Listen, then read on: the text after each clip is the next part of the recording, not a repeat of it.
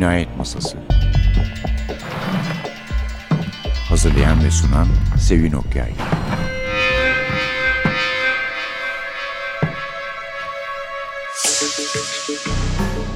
Merhaba, NTV Radyo'nun Cinayet Masası programına hoş geldiniz. Efendim biz bu programa 20 yıl kadar önce başladığımız zaman Agatha Christie ile başlamıştık ve Hercule Poirot ile. Arada çok hatırını sorduk, selamlarımızı yolladık uzaktan uzağa Dame Christie'ye. Bugün gene bir Agatha Christie programı sunuyoruz. Nedeni şu, 2020 aynı zamanda Agatha Christie'nin ilk romanı Styles'daki esrarengiz vakanın 100. yılıydı. Yani kitap basılalı 100 yıl olmuştu. Hercule Poirot'u da bütün dünyaya tanıtan kitap. Biz de dedik ki 2020 bitmeden önce bir daha analım hem Christie'yi hem Poirot'u ki hakiki bir şahıstan farkı yok artık onun da.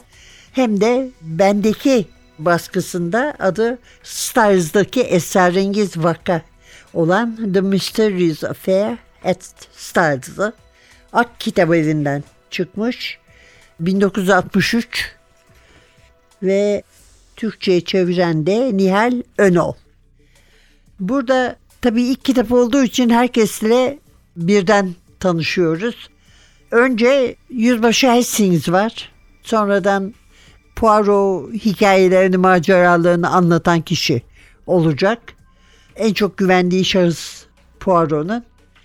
Birinci Dünya Savaşı'nın sonunda aslında 1916'da yazmış bu kitabı Agatha Christie fakat ancak 1920'de basılmış. Daha önce 4 yayın evi geri çevirmiş. 18 bölümlük bir tefrika olarak The Weekly Times'da yer almış. Sonra da kitap olarak önce Amerika'da ondan sonra da İngiltere'de basılmış. Yüzbaşı Arthur Hastings yaralı olarak geliyor. Arkadaşı var İngiltere'de John Cavendish. John Cavendish ondan büyük ama dostlar. Onu hastaneden sonra evine alıyor ve işte Styles malikanesi orasında. Bütün heyecan da bu evde yaşanıyor. Cinayet oluyor, cinayetler işleniyor ve bunları çözmek için de Poirot'u çağırıyor Hastings. Çünkü Poirot da Belçikalı mültecilerle beraber bir kampta orada. Oradan eve çağırıyorlar. Emekli olmuş, gelmiş ve ilk defa bütün özellikleriyle yumurta kafası, yeşil gözleri, kurşuni hücreleri, o zaman gri kurşuni deniyordu ve bütün şıklığı ve unutulmaz bıyığıyla karşımıza çıkıyor. Şimdi ise arkadaşımız Suha Çalkıvık her zaman olduğu gibi bize kitaptan bir bölüm okuyacak.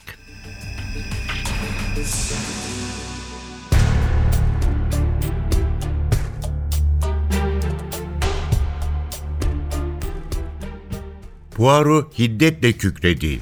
Ah bir bilebilsem. Kim bilir belki bir vesika. Belki de dün öğleden sonra Dorcas'ın Mrs. Inglethorpe'un elinde gördüğü kağıt. Ah ben koca budala. Hiçbir şey fark etmedim. Sersem gibi hareket ettim. Sersemler gibi. Nasıl akıl edemedim de çekmeceyi bu odada bıraktım. Niye yanıma almadım? İşte bir budalalığın sonucu. Her şey mahvoldu. Her şey. Acaba gerçekten de her şey mahvoldu mu? Çılgın gibi odadan fırladı. Ben de arkasından tabii. Fakat ona yetişebilmem imkansızdı. Merdivenden inerek gözden kaybolmuştu bile. Orta sahanlıkta duran Mary Cavendish, şaşkınlıkla açılmış gözlerle Monsieur Poirot'un kaybolduğu hole doğru bakıyordu. Bana dönerek, "Hayrola Mr. Hastings, dostunuza ne oldu böyle?" Önümden geçerken beni kenara doğru savurdu adeta. Kudurmuş bir boğaya benziyordu. "Canı bir şeye sıkıldı," dedim. Ve daha çok malumat vermeme, belki de daha çok kızar diye konuyu değiştirmek istedim.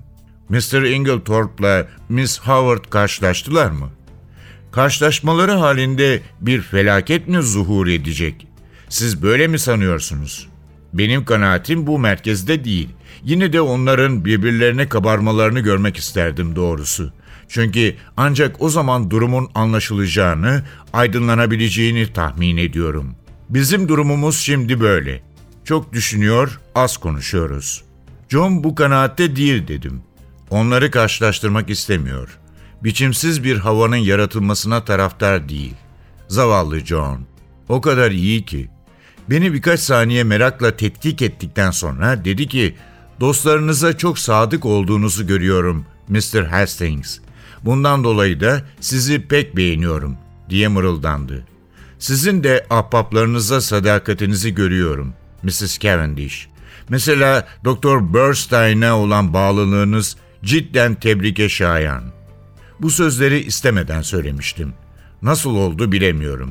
Birden dudaklarımdan dökülüverdiler. Kadının yüz ifadesi birdenbire değişti ve sertleşti. Başka tek kelime bile söylemeden döndü ve merdivenlerden aşağı adeta kaçarcasına indi gitti.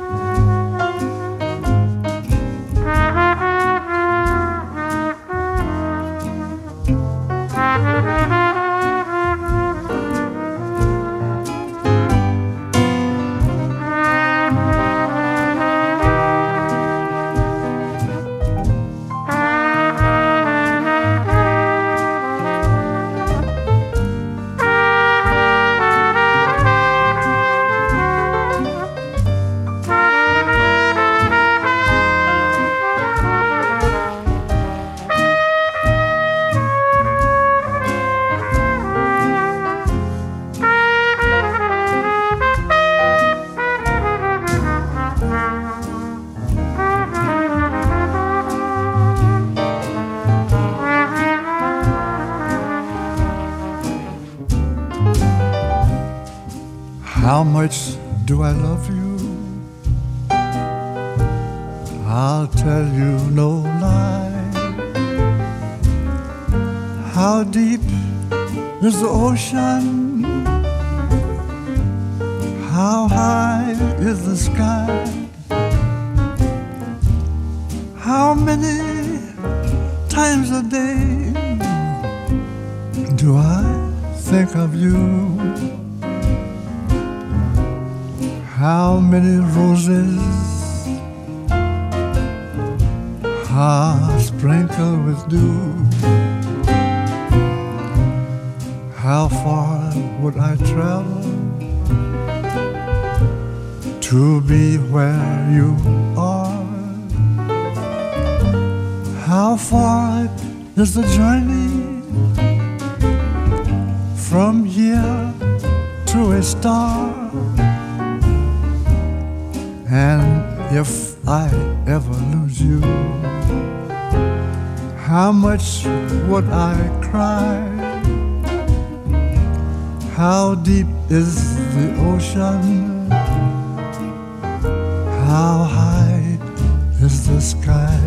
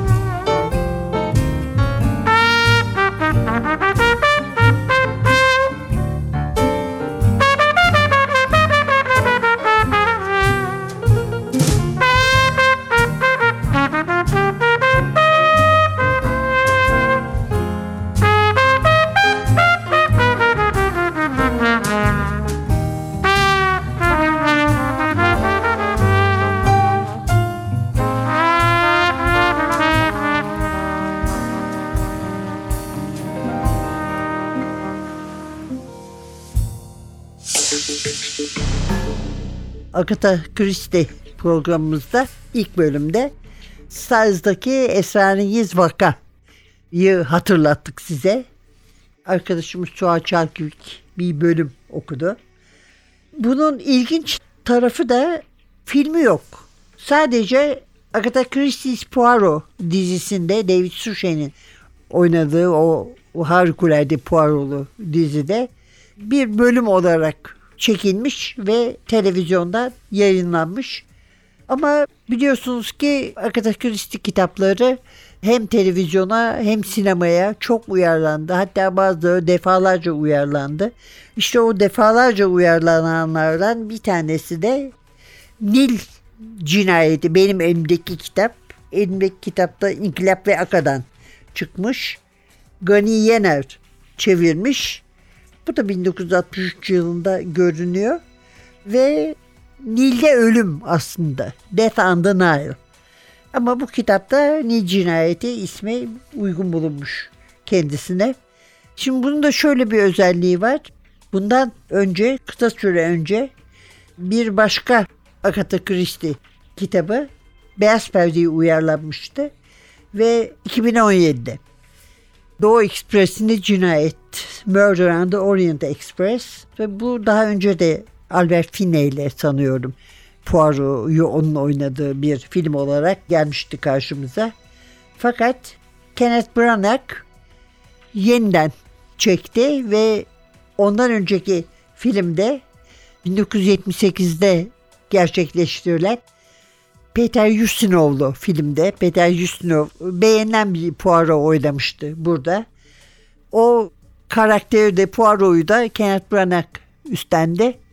Çok dikkat çeken bir bıyıkla oynadı onu ki bu filmde de aynı bıyığı göreceksiniz. Hatta filmde oynayan oyuncular da bıyığın reklamını yapıyorlar doğrusu. Bana öyle geliyor ki yani David Suchet gerçekten tam bir Poirot'ydu yani. Benim Poirot deyince gözümün önüne gelen bir karakterdi. Çoğu kişi de böyle düşünüyordu. Bıyığı için de aynı şeyi söyleyeceğim. Bir Poirot bıyığıydı. Herhalde artık onu aşabilmek için, ötesine geçebilmek için böyle ne diyelim fazlaca dikkati çeken bir uygulamayı tercih etmiş diyeceğiz Kenneth Branagh.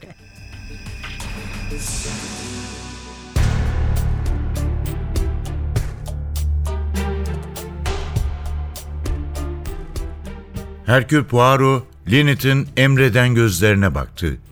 Beyaz saten elbisesinin üstüne kadifeden bir şal almıştı. Tasavvur edilemeyecek kadar güzeldi. "Monsieur Poirot sizsiniz değil mi?" Bu sualde daha çok bir emir havası vardı. "Emrinize amadeyim madam. Kim olduğumu biliyorsunuz herhalde." "Evet madam, adınızı duydum. Kim olduğunuzu çok iyi biliyorum." Lynette başını salladı. Zaten o da böyle bir cevap bekliyordu. Sevimli, tahakküm eden sesiyle devam etti. "Benimle oyun salonuna kadar gelir misiniz Monsieur Poirot? Sizinle muhakkak konuşmam lazım." "Tabii madam." Kız otele doğru yürüdü. O da takip etti. Boş oyun salonuna girdiler. Kız Poirot'a kapıyı kapamasını işaret etti. Sonra masalardan birinin yanındaki sandalyeye oturdu. Poirot da onun karşısında yer aldı.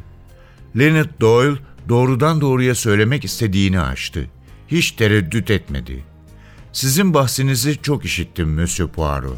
Çok zeki bir insan olduğunuzu biliyorum. Bana yardım edebilecek birisine acele ihtiyacım var. Bunu da sizden başkasının yapamayacağına eminim." Poirot başını eğdi. "Çok lütufkarsınız madam ama görüyorsunuz ki tatildeyim. Tatildeyken de üzerime iş almam." Bunun icabına bakılabilir. Bu söz hiçbir gizli manayla söylenmemişti. Sadece her şeyi kendi isteğine göre düzenlemeye alışmış bir genç kızın davranışıydı. Leonard Doyle devam etti.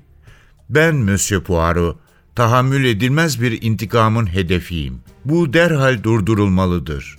Benim fikrim gidip polise müracaat etmekti. Fakat kocam polisin bu hususta hiçbir şey yapamayacağı fikrinde." Poirot kibarca "Biraz daha açık anlatabilir misiniz?" diye fısıldadı. Evet, anlatayım. Mesele gayet basit. Leonard Doyle'da tereddütten eser yoktu. Hiç duraklamıyordu. Tecrübeli bir iş adamından farksızdı. Sadece bir an, gerçekleri en iyi şekilde göz önüne serebilmek için durakladı. Kocam ben kendisini tanımadan önce Miss de Bellefort diye biriyle nişanlıydı. Bu şahıs aynı zamanda benim de arkadaşımdı. Kocam onunla nişanını bozdu. Hiçbir hususta birbirlerine uygun değildiler. O maalesef bunu çok ciddiye aldı. Ben buna çok müteessirim. Ama bu gibi şeylerin çaresi yoktur. Bir takım tehditlerde bulundu. Bunlara önem vermedim. Eminim ki onun da tatbik edeceği yoktu. Fakat bu sefer onun yerine tuhaf bir şey bizi her gittiğimiz yerde takip etmek gibi acayip bir hareket tarzı edindi. Poirot kaşlarını kaldırdı. Evet, bunu tahmin ederim. Siz zannedersem balayınızı geçiriyorsunuz. Evet, vaziyeti ilk defa Venedik'te fark ettik. Oradaydı. Daniels'te. Bunu bir tesadüften ibaret sandım. Çok can sıkıcıydı. Ama hepsi bu kadardı. Sonra onu Brindisi vapurunda bulduk. Biz onun Filistin'e gittiğine hükmettik. Biz indikten sonra nasıl olsa vapurda kalacak diye düşündük. Fakat Mena House'a vardığımız zaman oradaydı. Bizi bekliyordu.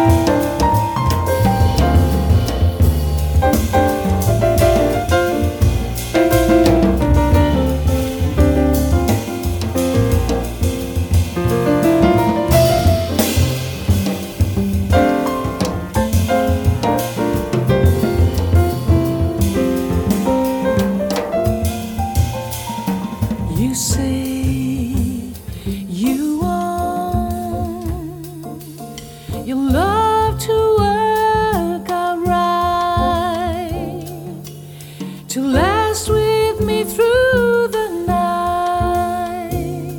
You say you want diamonds and a ring of gold. Your story to remain untold. Your love not to grow.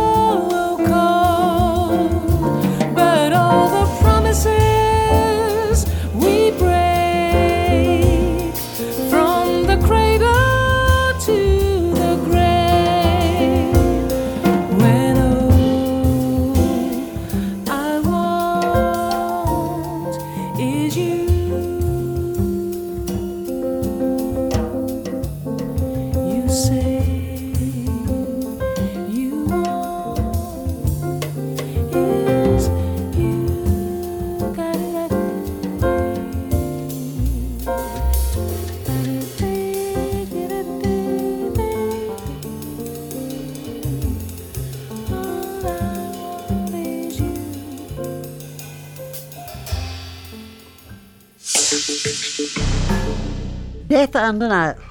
Bu Aralık'ta gösterime giriyor. Bilmiyorum, bizde de herhalde aynı tarihte eğer girebilirse gösterime girer.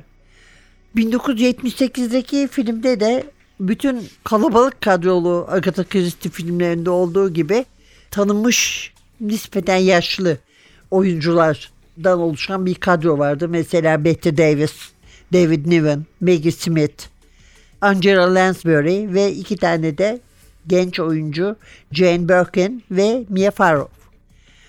Bu sefer de dediğim gibi Peter Ustinov'un yerine Poirot'u Kenneth Branagh oynuyor. Tabii filmi de yönetmiş. Bilmiyorum, yani bu aslında benim sevdiğim, çok sevdiğim kitaplarından biridir. Çünkü çok karakterli kitaplarının bence en fazla dikkat çekenlerinden biri.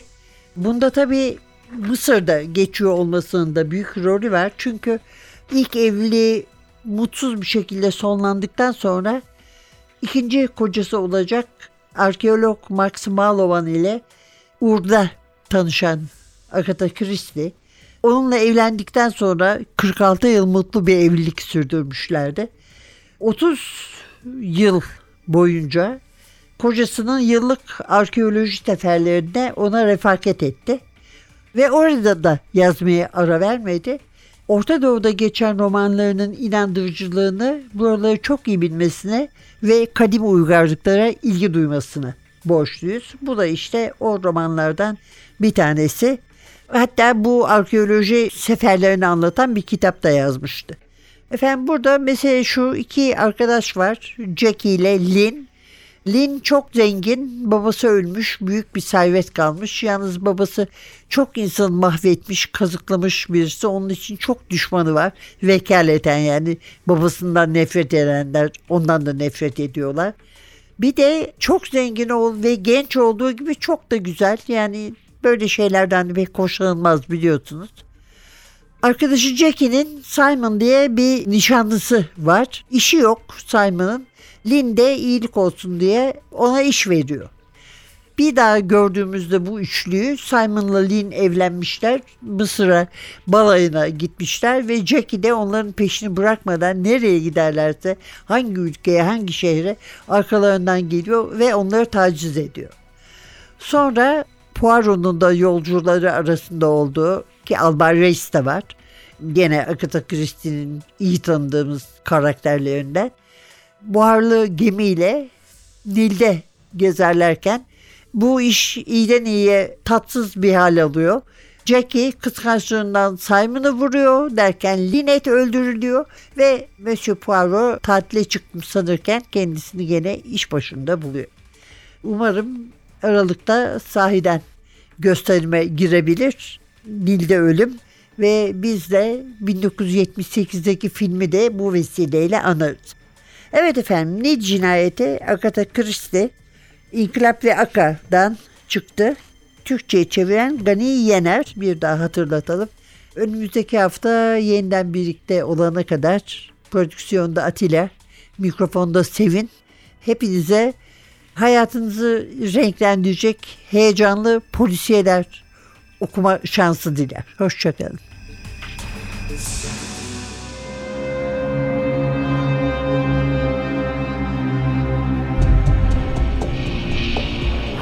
Cinayet Masası.